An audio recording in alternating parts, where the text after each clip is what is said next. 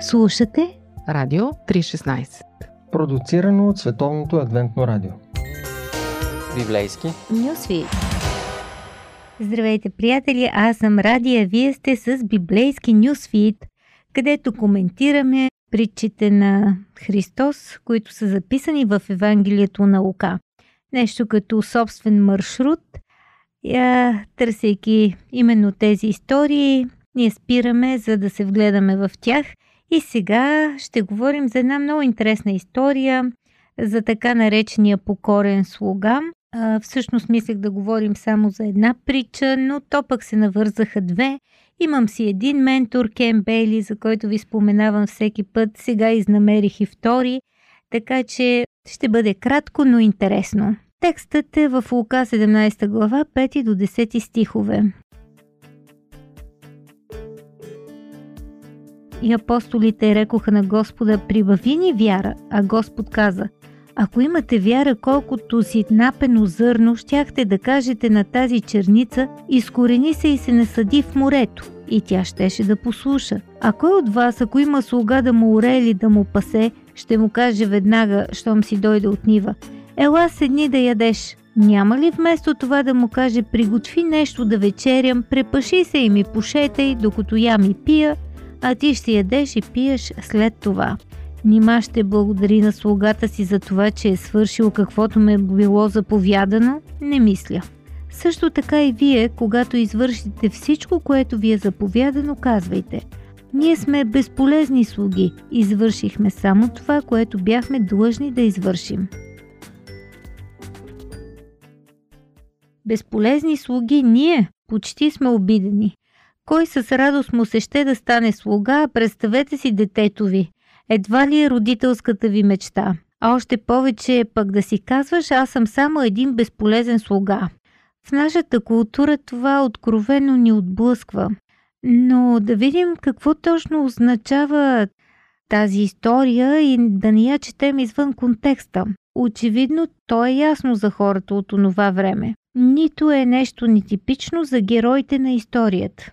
Ето вижте, че слугата намира за нормално от него да се иска да се покорява и да няма претенции към своя господар или пък очаквания да му се пеят детирамби, че си е свършил работата. Така че наистина се нуждаем от културни настройки, за да схванем смисъла. Първо, какво провокира Исус да разкаже тази история? Учениците се явяват с една молба, която така ни е много позната на нас християните, те казват, Боже, прибави ни вяра. Между впрочем, те не са нито в лична криза на вярата, нито просто искат така да си чешат езиците с теологични теми, но те по-скоро се страхуват от изпитанията, които Исус им обещава. То това е свързано с неговите учения и с това, което им предсказва. Затова учениците се притесняват, че ще им е нужна по-силна вяра от тази, която си мислят, че имат. Затова и това Боже, прибави на вярата ни. В отговор Исус им говори за различни неща. За качествата на едно синапено семе, за планини, които се местят с вяра и за дървета, които се изкореняват и се посаждат в морето. А после идва и тази история с слугата, която ви прочетох в началото. И в такъв случай, какво общо има тя с въпроса на учениците? Наистина някакси всичко изглежда много разбъркано, различни теми, сякаш без много ясна връзка помежду си. Нали, какъв е въпроса, какво те питам, какво ми отговаряш. Но наистина ли е нужно да си напомняме постоянно? И това е другия въпрос, който притеснява, че сме някакви безполезни слуги. И още един въпрос. Нима за Бога сме роби, които нищо не струват тези големи въпроси под мишница, нека отново се вгледаме в тази малка книжчица или по-скоро съдържанието на притчата. И така апостолите казват прибави ни вяра. Смисълът на оригиналния текст е свързан с някакъв дар. Те искат нещо като премия към заплатата, имат си някаква база от вяра и искат към нея да бъде добавено. Исус казва, ако имате вяра колкото си напено зърно, вие ще правите чудеса с нея. Сравнението с синапеното зърно очевидно не е количествено, а качествено сравнение. Синапеното зърно е способно да се умножава и да се превръща в дърво. То е толкова яко, че от него се правят покриви от неговите клони, затова му казват и дърво, иначе е по-скоро храст. Зърното е метафора за качествените превръщания. И така, после без увод или даже без преход, Исус разказва притчата за покорния слуга. Кой от вас, ако има слуга, който оре или пасе? Очевидно става въпрос за малко домакинство с един работник, слуга, роб.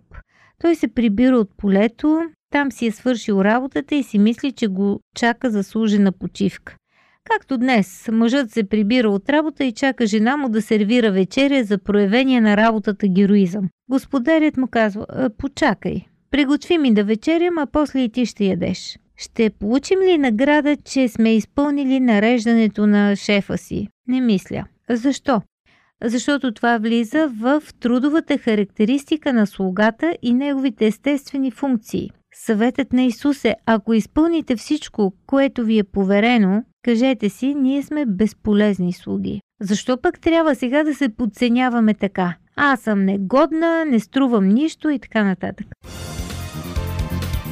Какво да кажем за дискусии по Радио 316?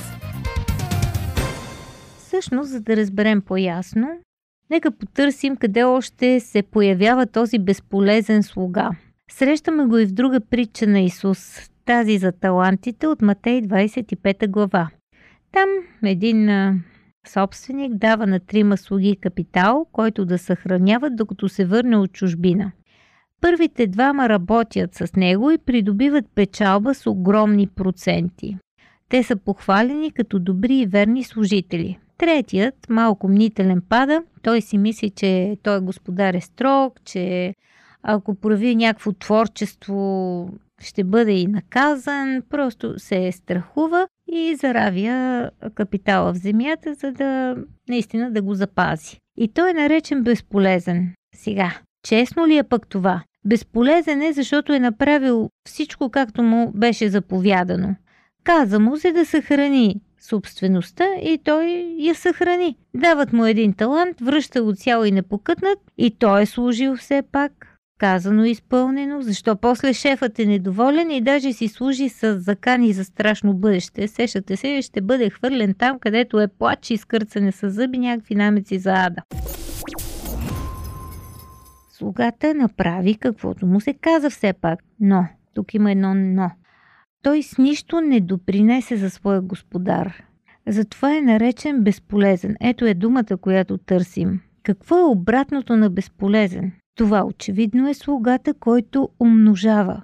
Той е наречен верен, добър слуга, защото принася полза. И така слугите, или по-скоро и ние в отношенията си с Бог, с другите, може да се делим на две категории – на верни и безполезни. Какво казва Исус? Ако служим на Бога само по буквата и по заповедта, ако само пазим, ще правя каквото ми се казва и нищо друго, няма да помръдна от позицията, която съм завзел. Аз знам основните учения на Христос, аз знам Неговите заповеди, аз ще пазя.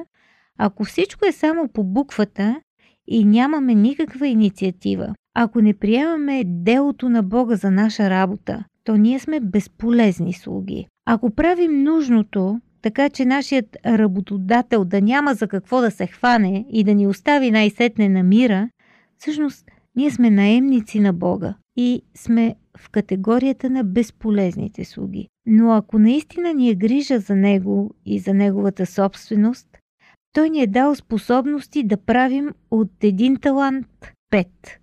Това е финансово чудо за всеки, който се занимава с економика. Е ясно какво постигат другите. Наистина невероятни успехи. Но ако заровим капитала, ние сме безполезни. И като свържем с въпроса на учениците, по повод на който е разказана цялата история, вярата ни няма как да расте. Ето ви едно малко семейно приложение. Мъж и жена. Мъжът казва, аз изкарвам парите в семейството. Жената казва, по цял ден чисти, готви и гледам децата. Чудесно! Хората просто си изпълняват задължението. Лошо няма. Но любовта не расте. Ако всичко е само по дълг, ако всичко е само задължение, няма как това, което е заложено да даде плод. Същото е и с Бога. Ако поддържаме връзка с Него само от чувство за дълг, ние сме безполезни. Исус казва, имате всяка власт. Защо ние? За да заровим в земята талантът, който ни е дал?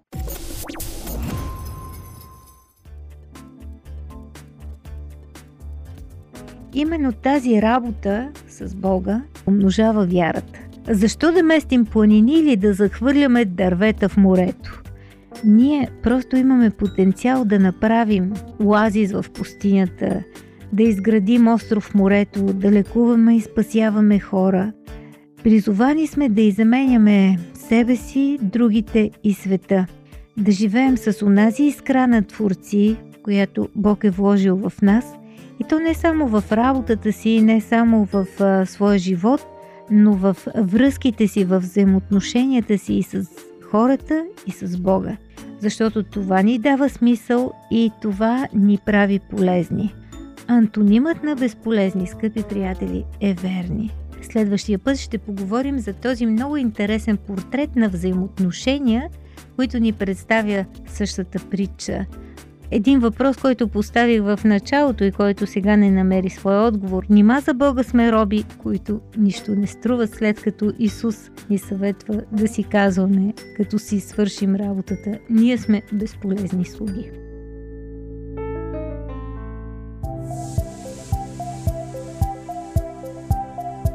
Слушате Радио 316 Продуцирано от Световното адвентно радио. Сайт 3-16.bg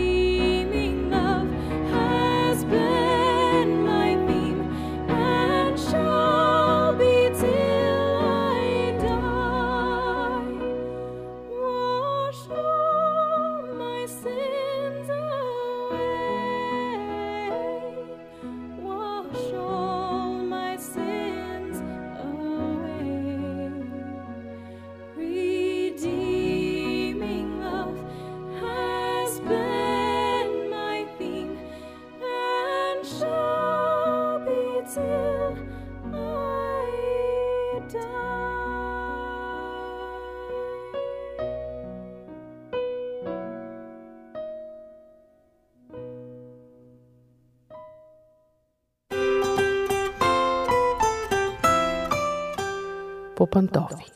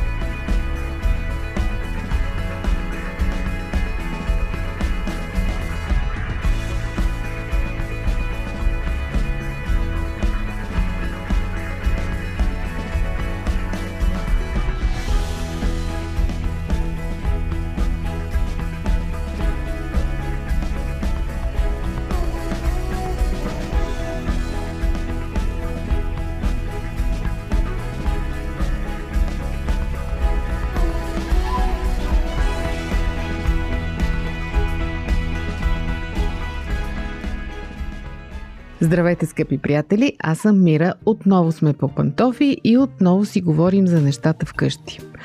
Сигурна съм, че ако не сте имали скоро бебе, спомените ви са на лице. Ако пък ви предстои да имате бебе, сигурно се плашите от много неща. Това, което най-често си говорят майките, когато се съберат с количките в някое кафене или в парка, е да се оплакват колко малко са спали. Всъщност, много пъти родители, които са отгледали едно дете, малко след като то е излязло от периода наречен бебешки, казват това беше. Повече деца не. Не знаехме колко е тежко, не знаехме колко е стресиращо, не можем да си го причиним втори път. Една от причините много родители да останат с едно дете. Просто стресът ги убива. Обаче не е задължително да бъде така. Повярвайте, има родители, които са успели да колекционират съвети и да ги предадат на останалите, така че отглеждането на бебето да бъде не най-страшния, а най-сладкия период от неговия живот. Ето ви няколко съвсем простички съвета, които естествено не са панацея, не решават абсолютно всички проблеми, но със сигурност ще ви направят по-спокойни.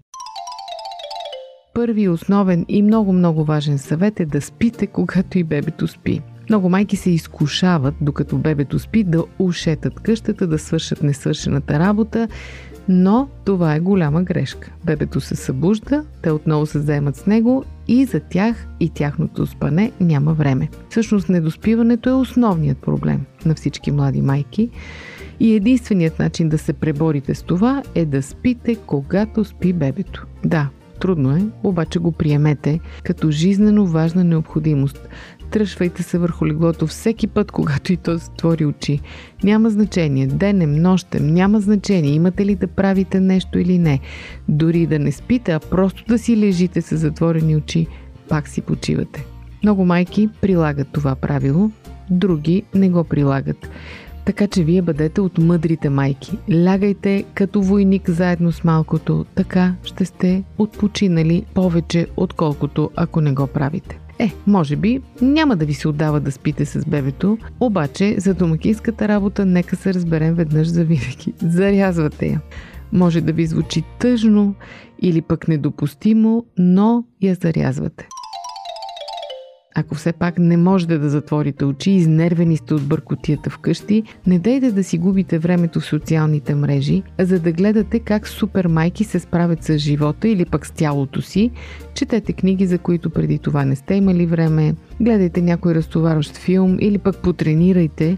Изобщо, много важно, доставяйте си ендорфини, защото имате нужда от тях. Хапването на сладко от време на време, разбира се, само също се брои. Нека погледнем нещата в очите. Не сте успели през деня да подредите, да изперете, да изгладите, да излезете детето на разходка, да сготвите. Нормално е, вие разполагате само с 24 часа, от които по-голямата част са посветени на бебето. Така че планирайте си такива и толкова задачи, колкото можете да свършите. Не си поставяйте нереалистични цели, защото като не ги изпълните, ще се чувствате потиснати. Ако пък не можете да прецените точно какво, правете най-необходимото, без да се тормозите, че са останали толкова много несвършени неща. Това е много важен съвет. Така ще си спестите изхабени излишно неврони. Още нещо. Не се опитвайте да правите всичко сама. Супер майки няма. Те са само по картинките в книжките и във Фейсбук. Разберете се с вашия партньор, с таткото на бебето, да си поделяте домашната работа. Ако пък чакате гости, хич не се притеснявайте да ги натоварите да свършат нещо полезно, вместо да искате да им представите една перфектно подредена къща. По-добре ги пратете да ви напазаруват, да купят памперси или нещо друго. Даже няма нищо лошо да ги впрегнете да изгладят прането. Животът събран в едно интервю. Живот – джобен формат. Не игнорирайте техническите постижения – Съвременната битова техника, разбира се, не е разкош. Всички имаме вкъщи перални, сушилни и така нататък, но не говорим само за пералната. Говорим примерно за един кухненски робот. Вие ще си кажете, о, това са излишни глезоти и нямам нужда, само че той върши прекрасна работа. Използвайте го и сметнете колко време ще ви спести.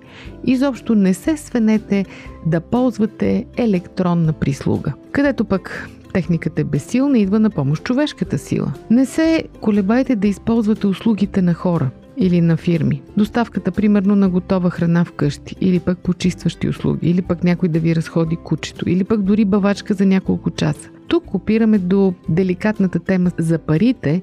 Не всеки може да си позволи това, но ако вие можете да се откажете от нещо друго в полза на такива услуги, не го считайте за напразно пропиляни пари. По-добре това, отколкото вие да сте смъртно изморени. Правете всичко заедно с детето. То е много малко, не може да ви помага, разбира се, обаче можете да правите много от нещата заедно с него. Примерно да се къпете, да пазарувате, да ходите да плащате сметки, дори да вършите домакинската си работа, ако ползвате слинг, докато бебето е още малко. Социалната изолация е едно от най-сериозните изпитания за младите майки. Дали ще се запознаете с някоя друга майка пред детската консултация или пък на детската площадка, това няма кой знае какво значение, защото тези контакти не са дълбоки, а в същото време ви имате нужда от общуване. С мъжа си се виждате съвсем за малко, темите се въртят все около бебето, приятелките ви си имат други интереси, вашето бебе чак толкова не ги интересува и скоро ще ви се наложи или да предложите, или пък на вас да ви се отзоват на помощ по повод на някой наболял проблем. Така че завързвайте нови приятелства, ако предишните ви приятелки безнадежно стоят далеч от темата за бебетата. Общувайте, излизайте специално на нарочни срещи, защото социалната изолация наистина убива. И не на последно място. Не забравяйте мъжа си. С идването на бебето често мъжете започват да се чувстват забравени. Опитайте се да не го допускате. Да, много е трудно да вкарате и него в натоварената си програма, обаче това се отплаща. Дайте и на него време да се наслаждава на бебето, не го турмозете с разни дребни задачи, оставете го просто да гледа бебето един-два часа, а вие поспете. Освен това, освен това, обязателно намерете време да бъдете с него насаме, да общувате, да си говорите, да бъдете интимни. Няма значение дали става въпрос за 15 минути или за половин час. И най-най-най-важният съвет от всички, който всички препатили родители дават. Това минава. Това е временно положение и кратък период. Повярвайте, децата наистина растат много бързо. Съвсем скоро ще можете да общувате с това малко човеченце, почти като с голям човек, дори да му възлагате задачи, дори може един ден да ви се прииска още едно дете. Най-важното е, наслаждавайте се на този период, а не го считайте за бреме, защото той няма да се върне и ще остане само в снимките, в албумите. Така че наслаждавайте се, въпреки трудностите и въпреки натоварването. Опитайте се да следвате някои от тези съвети, за да облегчите този период и ще видите, че наистина той е благословение в живота. Това беше от мен за днес. Дочуване до следващия път.